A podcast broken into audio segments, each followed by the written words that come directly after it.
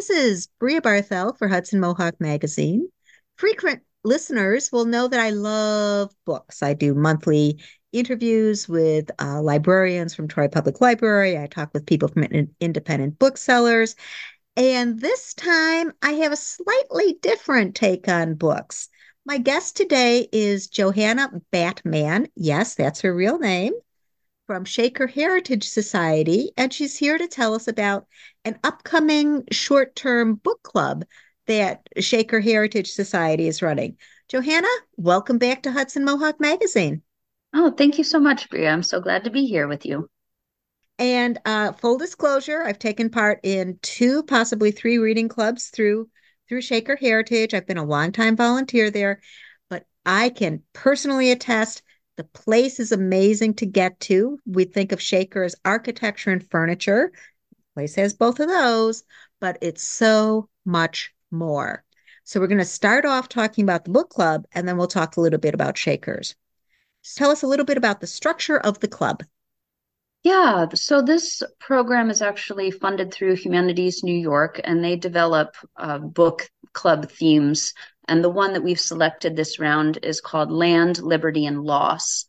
And it's really looking at um, national history, but in particular with a focus on New York State history through the lens of Haudenosaunee history and conflict over Haudenosaunee land. And there's going to be four meetings with a book at each meeting. Can you preview what the books will be? Sure. We'll be starting with uh, Why You Can't Teach United States History Without American Indians, which is actually a compilation of essays by different authors. Our Beloved Kin, uh, History of King Philip's War. The Divided Ground, Indian Settlers in the Northern Borderland of the American Revolution. And finally, Conspiracy of Interests, Iroquois Dispossession and the Rise of New York State. And Sanctuary for Independent Media is on the unceded homelands of the Stockbridge Munsee community, but Haudenosaunee did come pretty close to the Albany area, right? Yeah, before I moved to this region, I didn't really appreciate the extent to which this is kind of a borderland where you have multiple nations kind of converging. And I'm looking forward to learning more about that history through our facilitator. Tell us something about who will be facilitating each of the meetings. Yes, we're very excited uh, this round to work with Dr. Ilana Krischer, uh, who is a graduate of University at Albany and is a scholar of Seneca history and the history of westward expansion in New York State and conflicts over traditional Seneca lands. So she's going to bring really deep, rich knowledge uh, from a scholarly angle to this club. And I'm really looking forward to learning from her. Now, let's go back to that first book. Why you can't teach, say that again. Why you can't teach United States history without American Indians. So you can teach United States, but you can't really teach about sort of the, the predecessor to the United States. a lot of people living here before Europeans got here. And we tend to forget that there still are people whose roots go back a lot longer than any of us Euro American roots. Yeah, absolutely. And I think that um, all all of us are at times guilty of kind of setting up a dichotomy of before and after. So, you know, there was before colonialism and after colonialism, and it's, you know, one chapter closed and the next one began, kind of ignoring the the ways that uh, history is interwoven and that conflicts have defined who we are as a nation and who we are in New York State and that as you said that that continues today that those histories those lineages those stories are still very much living. But the the way that history uh, of the united states is classically taught doesn't really acknowledge that in its full kind of richness and complexity. And this is the first time that i haven't heard of any of the books that are on the reading list but I don't have to worry about finding them, tracking them down, and buying them because you supply the books, right?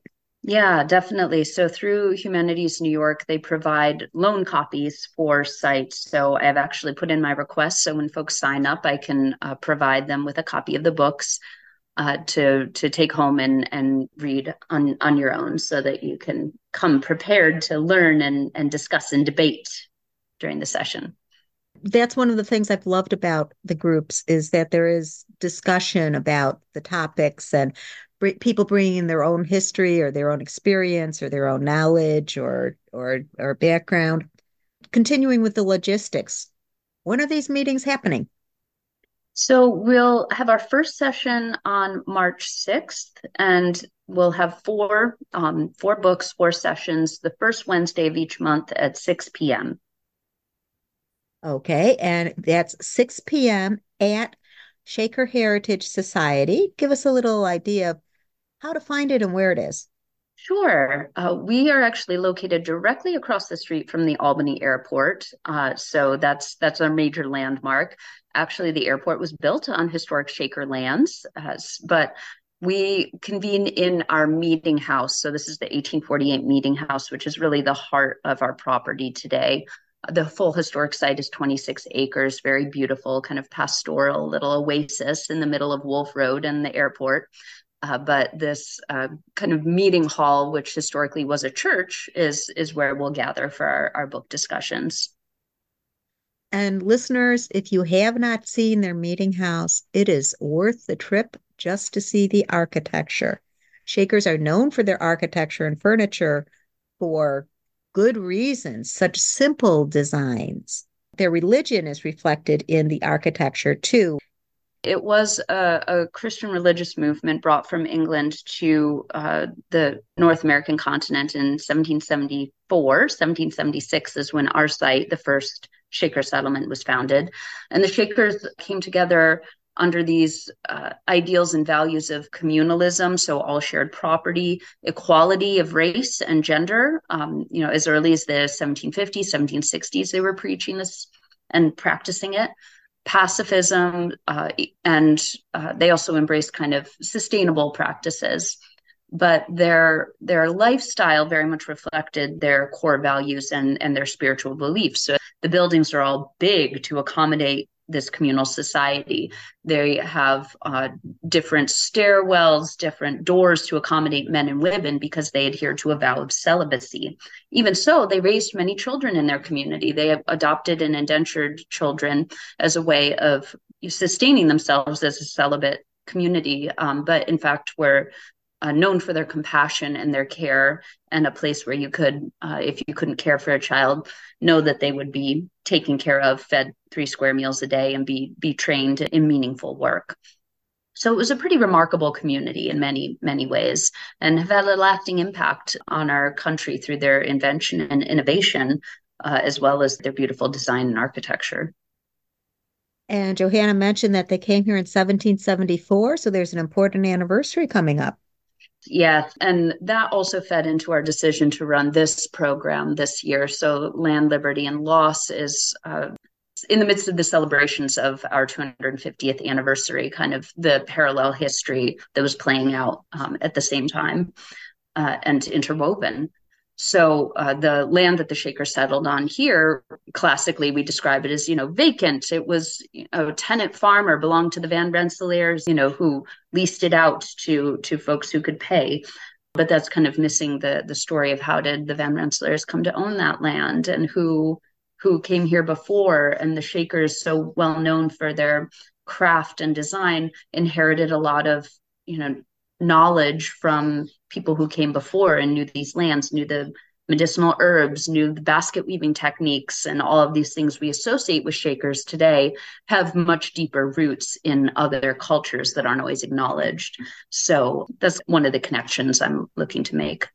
That's great. And again, it's four different books on the first Wednesday of each month at 6 p.m. from March to June.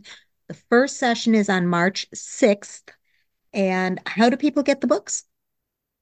So you can sign up through our website, shakerheritage.org, and I will follow up with you. But folks also are welcome to reach out to me directly with questions or inquiries at director at shakerheritage.org. And your organization has the easiest telephone number to remember of any I've ever seen. It's 518 456 7890, and I'm extension one. Love that number. And that website again? shakerheritage.org. That was Johanna Batman, Executive Director of Shaker Heritage Society. And I'm Brea Barthel for Hudson Mohawk Magazine. Thanks a lot, Johanna. I'll see you on the 6th. Thank you, Brea.